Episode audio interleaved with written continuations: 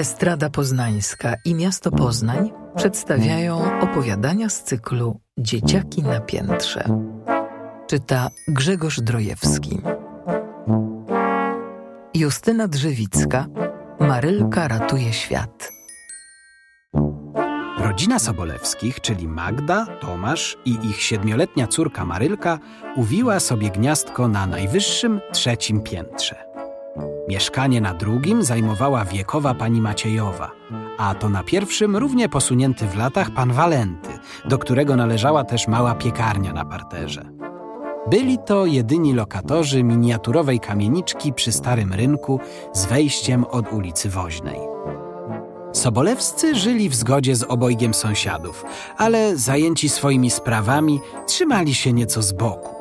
Nigdy więc nie zapytali, chociaż ich to ciekawiło, skąd u pana Walentego tak prehistoryczne imię, a u pani Maciejowej tak starodawne przezwisko. Przyjemnie jednak patrzyło im się, a najbardziej Marylce, na codzienną krzątaninę staruszków i ich zwyczaje. Pani Maciejowa równo pięć minut przed południem wyprowadzała na spacer po starówce dwa białe pieski. Bardzo wyjątkowe, bo smukłe, długonogie, rozbrykane i jakby brodate. I zawsze, ledwie z nimi wyszła, tuż po dwunastej byli z powrotem. Z kolei pan Walenty przez okrągły rok piekł świętomarcińskie rogale, których zapach roznosił się po rynku. Dziwne, bo przecież nikt nie widział, żeby sąsiad sprzedawał je kiedy indziej niż 11 listopada. Można by pomyśleć, że pani Maciejowa wyprowadza pieski tylko po to, żeby posłuchały bicia zegara, zaś pan Walenty wyrabiał kocie wyłącznie dla aromatu, jakby chciał wonią rogali otulić całe miasto. Aż pewnej marcowej soboty Marylka obudziła się wcześnie, tknięta złym przeczuciem. Wyjrzała przez okno. Nisko nad ziemią płynęły rzadkie, szare chmury kładły się postrzępionymi cieniami na zabytkowych kamieniczkach, pod którymi snuło się kilkunastu przechodniów. Wszyscy z opuszczonymi głowami i ospali. Nie było wątpliwości. Ich także dopadło przygnębienie. Marylce zdawało się, że z każdą chwilą robi się coraz ciemniej, że wstający dzień niemal od razu przeszedł w wieczór. Popatrzyła w niebo. Dziwne obłoki wyraźnie zgęstniały, pociemniały i sunęły jeszcze niżej. Chciała zawołać rodziców, gdy ktoś załomotał do drzwi. Walił, jakby się paliło. Lecz tego ranka tata Marylki poruszał się wolniej niż mucha w smole. Dopiero po kilku minutach nieśpiesznego szukania okularów, kapci, a wreszcie kluczy odryglował zamki. Na progu stała pani Maciejowa. No nareszcie, powiedziała z wyrzutem. Do roboty! Bezceremonialnie wepchnęła się do środka razem ze swoimi psami. Pan domu ani drgnął. Na jego twarzy malowały się zgnębienie i apatia. Eee, wydukał w końcu. To już poniedziałek? Zaspałem? Trzeba iść do pracy? Pani Maciejowa aż tupnęła. Do jakiej znowu pracy? Rogale trzeba piec! W zatłoczonym przedpokoju pojawiła się mama. Tomaszu, co się... Ona też mówiła powoli i miała taką samą minę jak tata. Staruszka wzięła się pod boki. Nie ma czasu na rozmowy, prychnęła, po czym w pewien szczególny sposób zakręciła palcami i dodała Ubierajcie się, ale na jednej nodze. Ku ogromnemu zaskoczeniu Marylki, rodzice bez słowa sprzeciwu rzucili się szukać butów, spodni, swetrów i reszty garderoby. Na dodatek naprawdę podskakiwali każde na jednej nodze, przez co już po chwili leżeli zaplątani w rękawy i nogawki. No dobra, na dwóch nogach, byle galopem, złagodniała pani Maciejowa, a widząc, że Tomasz i Magda zaczynają przebierać dolnymi kończynami niczym konie wyścigowe, poprawiła się. Yy, po prostu szybko. Marylka przypatrywała się temu szeroko otwartymi oczyma. Od samego rana działy się rzeczy, których nie mogła zrozumieć. dziwnie smutni przechodnie, jeszcze dziwniejsza pogoda, wizyta sąsiadki o niespotykanej porze, a w końcu nietypowe zachowanie mamy i taty. Dziewczynka stała na środku przedpokoju, próbując poskładać myśli. Poczuła, że staruszka przewierca ją wzrokiem. Wygląda na to, Powiedziała pani Maciejowa. że na ciebie nie działa. Co? To, co działa na twoich rodziców i na pozostałych. Od dawna podejrzewałam, że jesteś szczególną osóbką. Potem ci wszystko wytłumaczę. Teraz naprawdę musimy się śpieszyć. Ubierzesz się? Twoja pomoc też będzie potrzebna. Dosłownie dwie minuty później Sobolewscy byli gotowi. Tata w skarpetach nie do pary, mama w wywróconej na lewą stronę bluzce, wszyscy rozczochrani i nieumyci, ale zwarci i chętni do pracy. Gdy całą szóstką, licząc psy, pędzili po schodach, pani Maciejowa wreszcie znalazła czas, by cokolwiek wyjaśnić. Walenty w szpitalu. Trzeba działać. Lada moment Poznań się obudzi. Nie wolno nam się spóźnić. Pójdziecie ze mną do piekarni. Magda i Tomasz pomogą mi przy rogalach, a Marylka zajmie się zwierzętami. Niech robią co chcą, byleby w południe wyszły na rynek. Dacie radę? Ja dam, odpowiedziała dziewczynka, akurat gdy zatrzymali się pod drzwiami piekarni. Pewnie, że tak. Zawsze chciała mieć psa, a dziś mogła przez chwilę mieć dwa.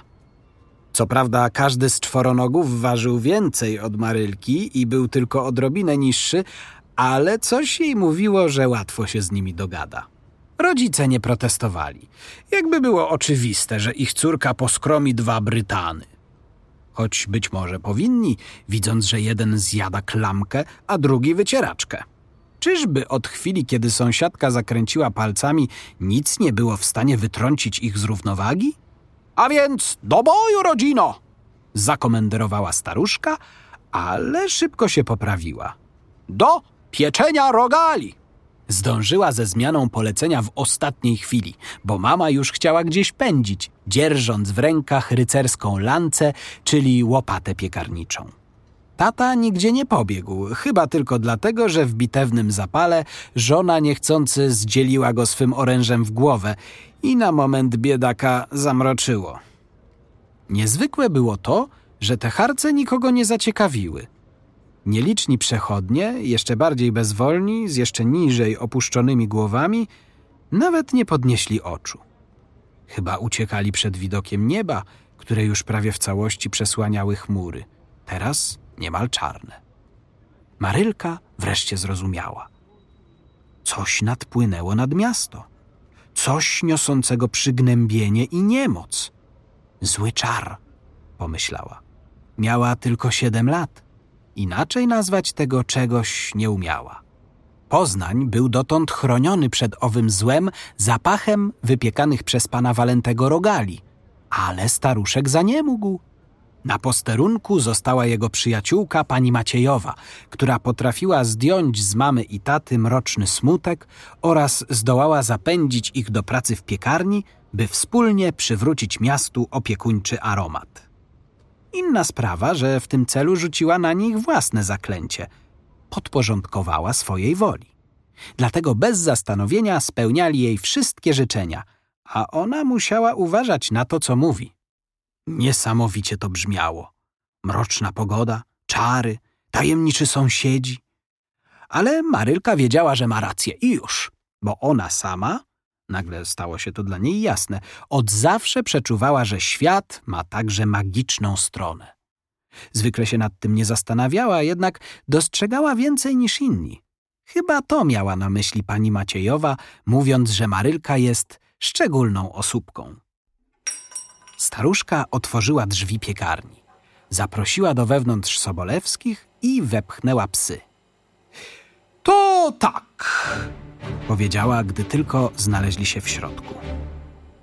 Marylka sama z siebie już wszystko ogarnęła, widzę to dobrze, a wam, Magdo i Tomaszu, nie ma sensu niczego tłumaczyć, bo gdy całe zamieszanie się skończy, i tak nie będziecie pamiętać. Grunt, że trzeba upichcić te nieszczęsne rogale, zanim będzie za późno. Myślę, że mamy czas najwyżej do południa, bo potem...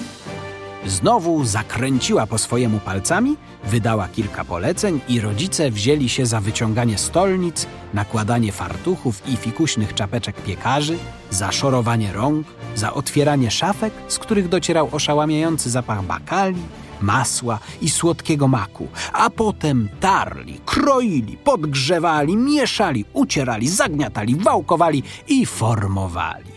Nie lenili się. Pani Maciejowa też zakasała rękawy, a i Marylka pomagała, chociaż musiała mieć oko na pieski. Ponieważ jednak nikt w tej drużynie nie miał wielkiego pojęcia o pieczeniu świętomarcińskich rogali, robota szła opornie. Wskazówki wiszącego na ścianie zegara posuwały się do przodu. Południe było coraz bliżej. Na zewnątrz gęstniał mrok. A tu jeszcze tak wiele do zrobienia. O pół do dwunastej za oknem zrobiło się prawie ciemno. Markotny przechodzień uderzył głową w szybę. Zachowywał się, jak gdyby nic nie widział nie miał pojęcia, co robi. Serce ścisnęło się Marylce. Pani Maciejowa zagryzła wargi. No, piecz się! Wymamrotała prawie bezgłośnie. Zdążyli w ostatniej chwili. Inna od wszystkiego, niesamowita woń świętomarcińskich rogali buchnęła z otwartego pieca. Wspaniale, dziękuję! Zaczęła klaskać staruszka. Pogratulujcie sobie wzajemnie. Rodzice tak zamaszyście potrząsali rękoma, że aż zrzucili garnek z blatu. Albo e, lepiej nie. Lepiej odpocznijcie, nic nie robiąc. Wkrótce wszyscy siedzieli w milczeniu, zbierając siły, rozkoszując się poczuciem dobrze spełnionego obowiązku. Dla rozluźnienia podgryzali rogale. A niech to! Pani Maciejowa zerwała się gwałtownie, ale zaraz potem syknęła i opadła na krzesło, trzymając się za plecy. Oj, oj, oj, zapomniałam. Zwierzaki trzeba wyprowadzić, a mnie znowu ból korzonków dopadł i nie dam rady, a bez tego wszystko na nic. Spojrzała błagalnie na Marylkę. Już pędzę! krzyknęła dziewczynka. Zakręciła się napięcie, chwyciła smycze i wybiegła na dwór. W drzwiach usłyszała, jak sąsiadka prosi tatę, żeby skoczył po coś do popicia lekarstwa, a kiedy rozległ się dźwięk tłuczonego szkła, żeby jednak nie skakał. Marylka przyjrzała się uważniej pupilom pani Maciejowej. Ledwie znalazły się na zewnątrz, zajęły się skubaniem biednej roślinki wegetującej w donicy pod piekarnią. Nie zachowywały się jak typowe pieski. Przypominały koziołki, klasnęła w dłonie. Pani Maciejowa przykuśtykała do drzwi. Uśmiechała się od ucha do ucha. Podobała jej się ta rodzina. Tomasz i Magda pięknie poradzili sobie z pieczeniem magicznych rogali, a ich córka okazała się skarbem. Idź, powiedziała do dziewczynki. punktualnie w południe musisz stanąć z nimi pod ratuszem. To już lada moment. Koziołki podreptały kopytkami i grzecznie dały się zaprowadzić pod wieżę. Gdy zegar zaczął wybijać dwunastą, zaczęły stukać się różkami. Jednocześnie zapach rogali dotarł właśnie do najdalszych zakątków starego rynku. Marylka rozejrzała się dookoła. Chmury zniknęły, a ludzie zachowywali się jak zwykle. Uśmiechali się do siebie, gawędzili, żartowali. Czasami myślę, że tu jest jakaś magia, powiedział ktoś stojący obok Marylki. Ja też nie chciałabym mieszkać nigdzie indziej. Odparła. Koniec.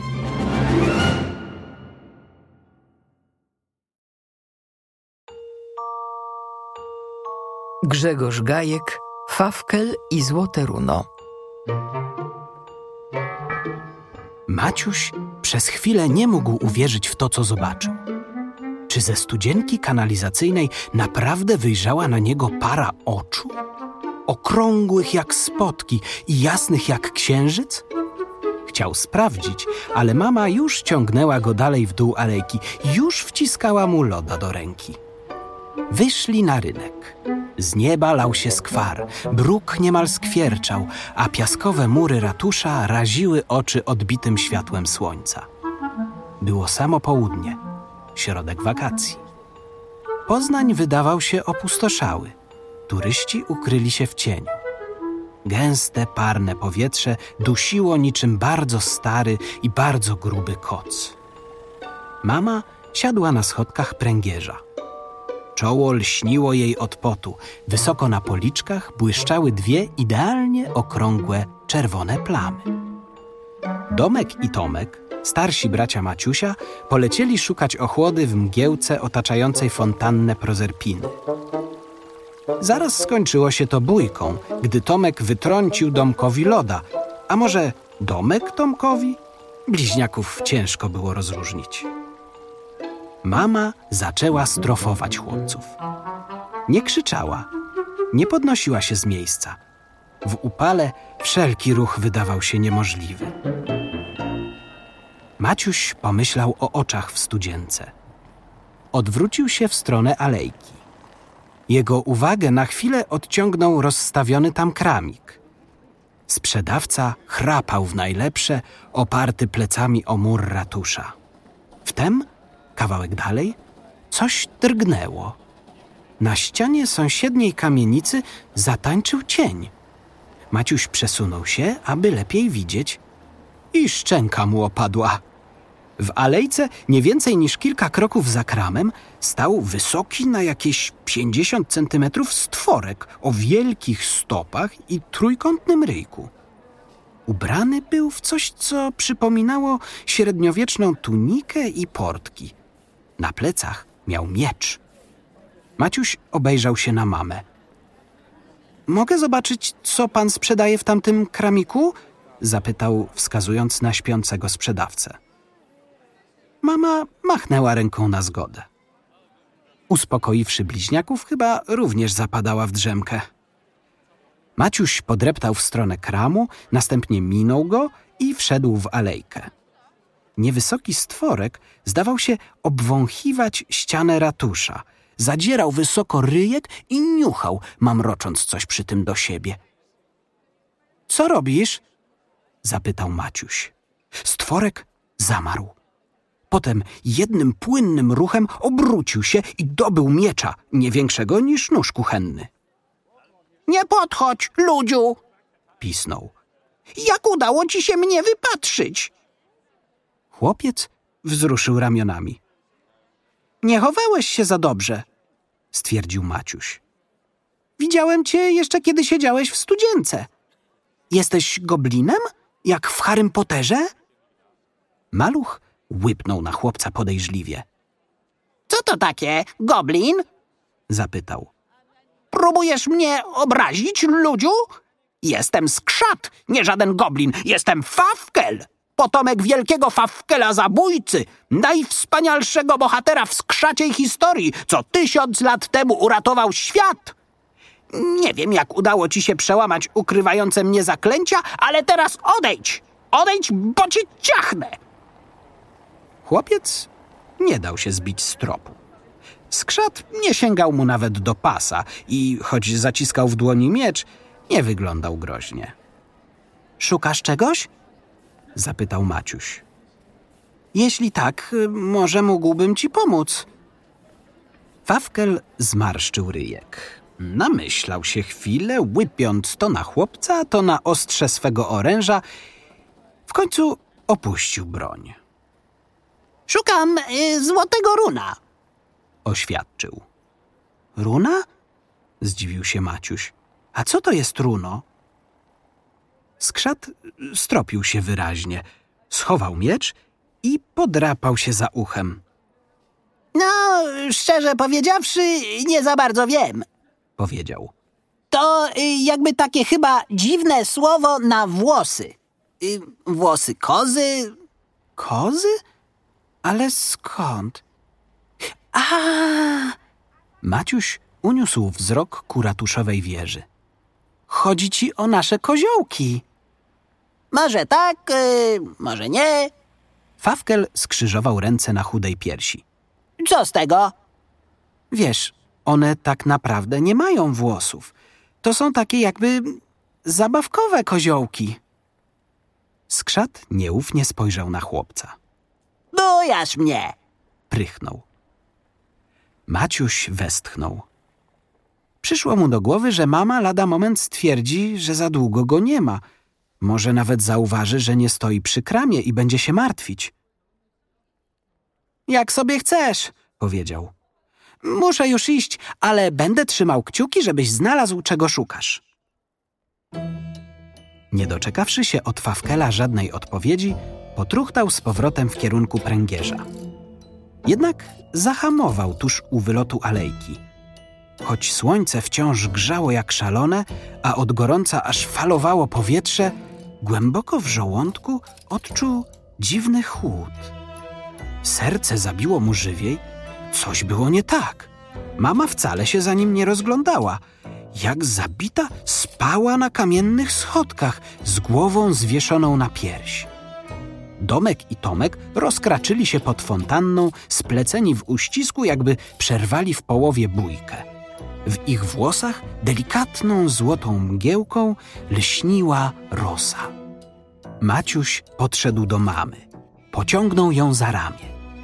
Nic. Potrząsnął. Nic. Mamo! Nic. Zupełnie. Zupełnie jakby ktoś rzucił na nią czar. Jakby ktoś rzucił czar na całe miasto.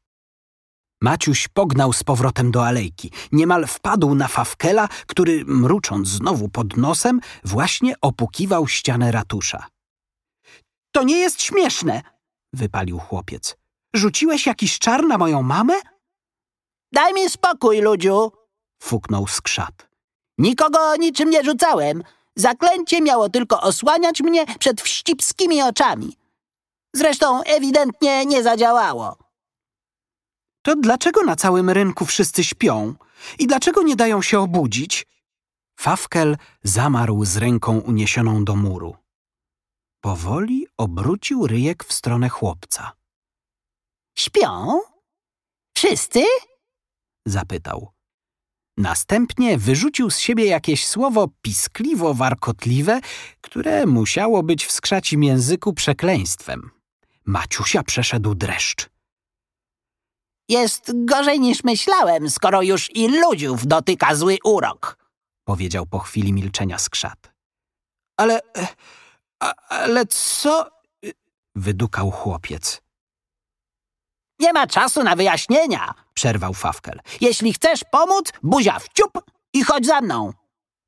Stworek wrócił do opukiwania ściany. Spieszył się. Błyskawicznie przebierał łapkami, niuchał i mamrotał. Bez przerwy mamrotał. Nagle przystanął. Zatupał radośnie obiema stopami, przytknął dłonie do muru i wyrzekł jak gdyby do siebie. Leli, Leli. Na ścianie pojawiła się świetlista pręga. Część tynku osypała się bezgłośnie, w locie obracając się w czerniawy dym, a odsłonięte w ten sposób cegły zaczęły tańczyć i zmieniać kształty. Trwało to może kilkanaście sekund. Maciuś ani się obejrzał, a już otwierała się przed nim wąska szczelina. Wionęło z niej piwniczną wonią, nie całkiem nieprzyjemną, w pewien sposób ekscytującą, kojarzącą się z ukrytymi pod ziemią skarbami. Fawkel zmarszczył nos, dobył miecza i wlazł w otwór. Maciuś po krótkim wahaniu ruszył za skrzatem, garbiąc się i wciągając brzuch, aby przecisnąć się tam, gdzie jego mały kompan zmieścił się bez trudu. W pierwszej chwili widać było jedynie ciemność. Potem oczy chłopca przywykły do mroku i ujrzał spiralne schodki. Gdzieś z wysoka ściekała odrobina słonecznego blasku. W powietrzu wirowały drobiny kurzu. Fawkel zaczął wspinać się pod górę, a jego wielkie stopy huczały o drewniane stopnie coraz ciszej i ciszej, w miarę jak wchodził coraz wyżej i wyżej. Nagle umilkły. Szóst, tup i cisza. Potem głos, dziwnie zniekształcony, jakby musiał wić się wężowato, aby dosięgnąć uszu Maciusia. Chłopiec wdrapał się śladem malucha, poruszając się na rękach i nogach niczym po drabinie. Gdy wreszcie stanął u boku niewysokiego stworka, dłonie miał czarne od kurzu. Nie zwracał jednak na to uwagi. Z wrażenia zaparło mu dech. Wow! wymamrotał. Znaleźli się teraz w wysokim pomieszczeniu, pośrodku którego stał jak gdyby stelaż z pomalowanej na zielono stali, a na nim zębatki, łańcuchy, jakieś tłoki, wahadło. Wszystko to zaś oplatała warstwa grubej, złotej pajęczyny. To mechanizm zegarowy, domyślił się Maciuś. Tyle, że. tyle, że stanął w miejscu. Cicho! syknął Fawkel. Obrócił się gwałtownie, skoczył na stelaż, podciągnął w górę, zamarł. Wysoko nad mechanizmem zegara coś zatrzepotało. Zafalowały cienie. Skrzat wspiął się na najwyższą poprzeczną belkę stalowej konstrukcji. Uniósł czubek miecza. Wyłaś! Zawołał. W tym momencie, z głośnym łoskotem, roztaczając w koło przeraźliwy odór, z ciemności coś na niego runęło. Maciuś dostrzegł skrzydła i pazury, należące chyba do wrony, tylko wielkie, wielkie. W plątaninie piór mignęła mu pomarszczona, półludzka twarz.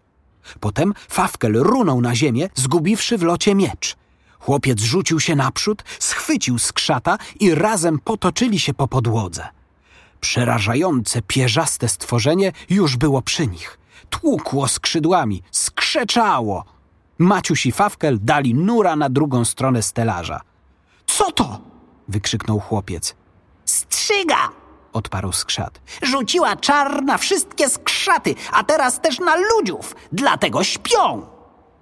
Na obszerniejsze wyjaśnienia nie starczyło czasu. Strzyga przedarła się między zębatkami i łańcuchami. Spróbowała złapać Fawkela w szpony, ale Maciuś odruchowo grzmotnął ją pięścią w dziób. Następnie pociągnął malucha za fraki i ponownie przetoczyli się pod mechanizmem zegarowym. Gdzie te wasze kozy? Zapytał skrzat. Koziołki, poprawił odruchowo chłopiec. Na górze, tam, po drabinie. Odciągnij uwagę strzygi. Idę po runo. Ale one nie mają runa. Fawkel nie dał sobie przetłumaczyć. Jednym susem dotarł pod drabinę i zaczął drapać się w górę. Cóż było robić? Maciuś wyszedł na środek pomieszczenia, ściągnął trampka i rzucił nim w strzygę. Skrzydlata potwora pisnęła, skrzeknęła. Rozkładając groźnie skrzydła, runęła ku chłopcu. W ostatniej chwili zahamowała jednak. Obróciła głowę w stronę skrzata. Nie, jego zostaw! zawołał Maciuś. Stwór tylko się uśmiechnął i pomknął w górę. Ściągnął Fawkela z drabiny. Miecz! Krzyknął stworek. Rzuć mi miecz! Chłopiec się rozejrzał. Mieczyk leżał w kącie pod ścianą. Maciuś skoczył ku niemu, zacisnął dłoń na rękojeści, już, już szykował się, aby rzucić broń Fawkelowi, lecz wtem powstała mu w głowie pewna myśl. Złote runo. Przypomniał sobie złotawą mgiełkę otaczającą głowy Domka i Tomka, gdy spali pod fontanną. W pamięci miał złoty blask słońca, w którym tonął rynek. I nagle uświadomił sobie, że kiedy wraz z mamą i braćmi stanął pod ratuszem, było samo południe. Koziołki powinny były wyjechać nad tarczę zegara i buść się rogami. Ale to się nie wydarzyło, bo czas stanął w miejscu i południe trwało bez końca. Dlatego wszyscy usnęli. Utknęli zaklęci w czasie, jakby oplątani złotą pajęczyną. Złotym runem. No jasne, szepnął Maciuś. Jego wzrok padł na grube złote nici, które unieruchomiły mechanizm zegarowy. Chłopiec skoczył przed siebie, zamachnął się mieczykiem, ostrze bez trudu rozpłatało zwoje pajęczyny, a pokoik nagle wypełnił się łoskotem ruszających zębatek, klekotem łańcuchów, świstem zapadek. Strzyga pisnęła. Wypuściła Fawkela i spróbowała rzucić się na Maciusia. Ale było już za późno. Gdzieś w górze otworzyły się niewielkie drzwiczki. Koziołki wyjechały na swe miejsca, by buść się różkami. A do pomieszczenia napłynęło świeże powietrze i światło dnia. Skrzydlata potwora z krzykiem przemieniła się w chmurę czarnego dymu. Tymczasem pod pręgierzem mama Maciusia otworzyła oczy. Zamrugała. Domek, Tomek! krzyknęła. Była zła, choć nie pamiętała dlaczego. Bliźniacy zaczęli gramolić się na nogi, przecierać zaspane oczy. Mokre czupryny kleiły im się do uszu. Chłopcy, jak wy wyglądacie? zaczęła mama, próbując na nowo wzniecić w sobie słuszny gniew. Nagle jednak serce potknęło jej się w piersi. Poderwała się na nogi. Maciusia nie było nigdzie w pobliżu. Już miała zacząć biegać, szukać. Wtem ujrzała, że chłopiec stoi przy kramiku w pobliskiej alejce. No tak, mówił coś na ten temat. Słyszała jednym uchem, ale potem musiała się zdrzemnąć. Maciuś! zawołała. Maciuś, chodź no, zjemy jeszcze po lodzie, gorąc taki. Chłopiec ruszył w stronę mamy, lecz w pół drogi zatrzymał się jeszcze na chwilę. Obejrzał się przez ramię. Coś musiało mu się bardzo spodobać na tamtym kramiku. Mama uniosła wzrok i kątem oka uchwyciła jakiś ruch w alejce. Choć nie, nie. Musiało jej się tylko przywidzieć. Koniec. To były opowiadania z cyklu Dzieciaki na piętrze. Napisali je Justyna Drzewicka, Grzegorz Gajek. Produkcja Estrada Poznańska i Miasto Poznań. Realizacja Studio Tort. Czytał Grzegorz Drojewski. Więcej słuchowisk dla dzieciaków znajdziecie na estradapoznań.pl. Dobra strona kultury.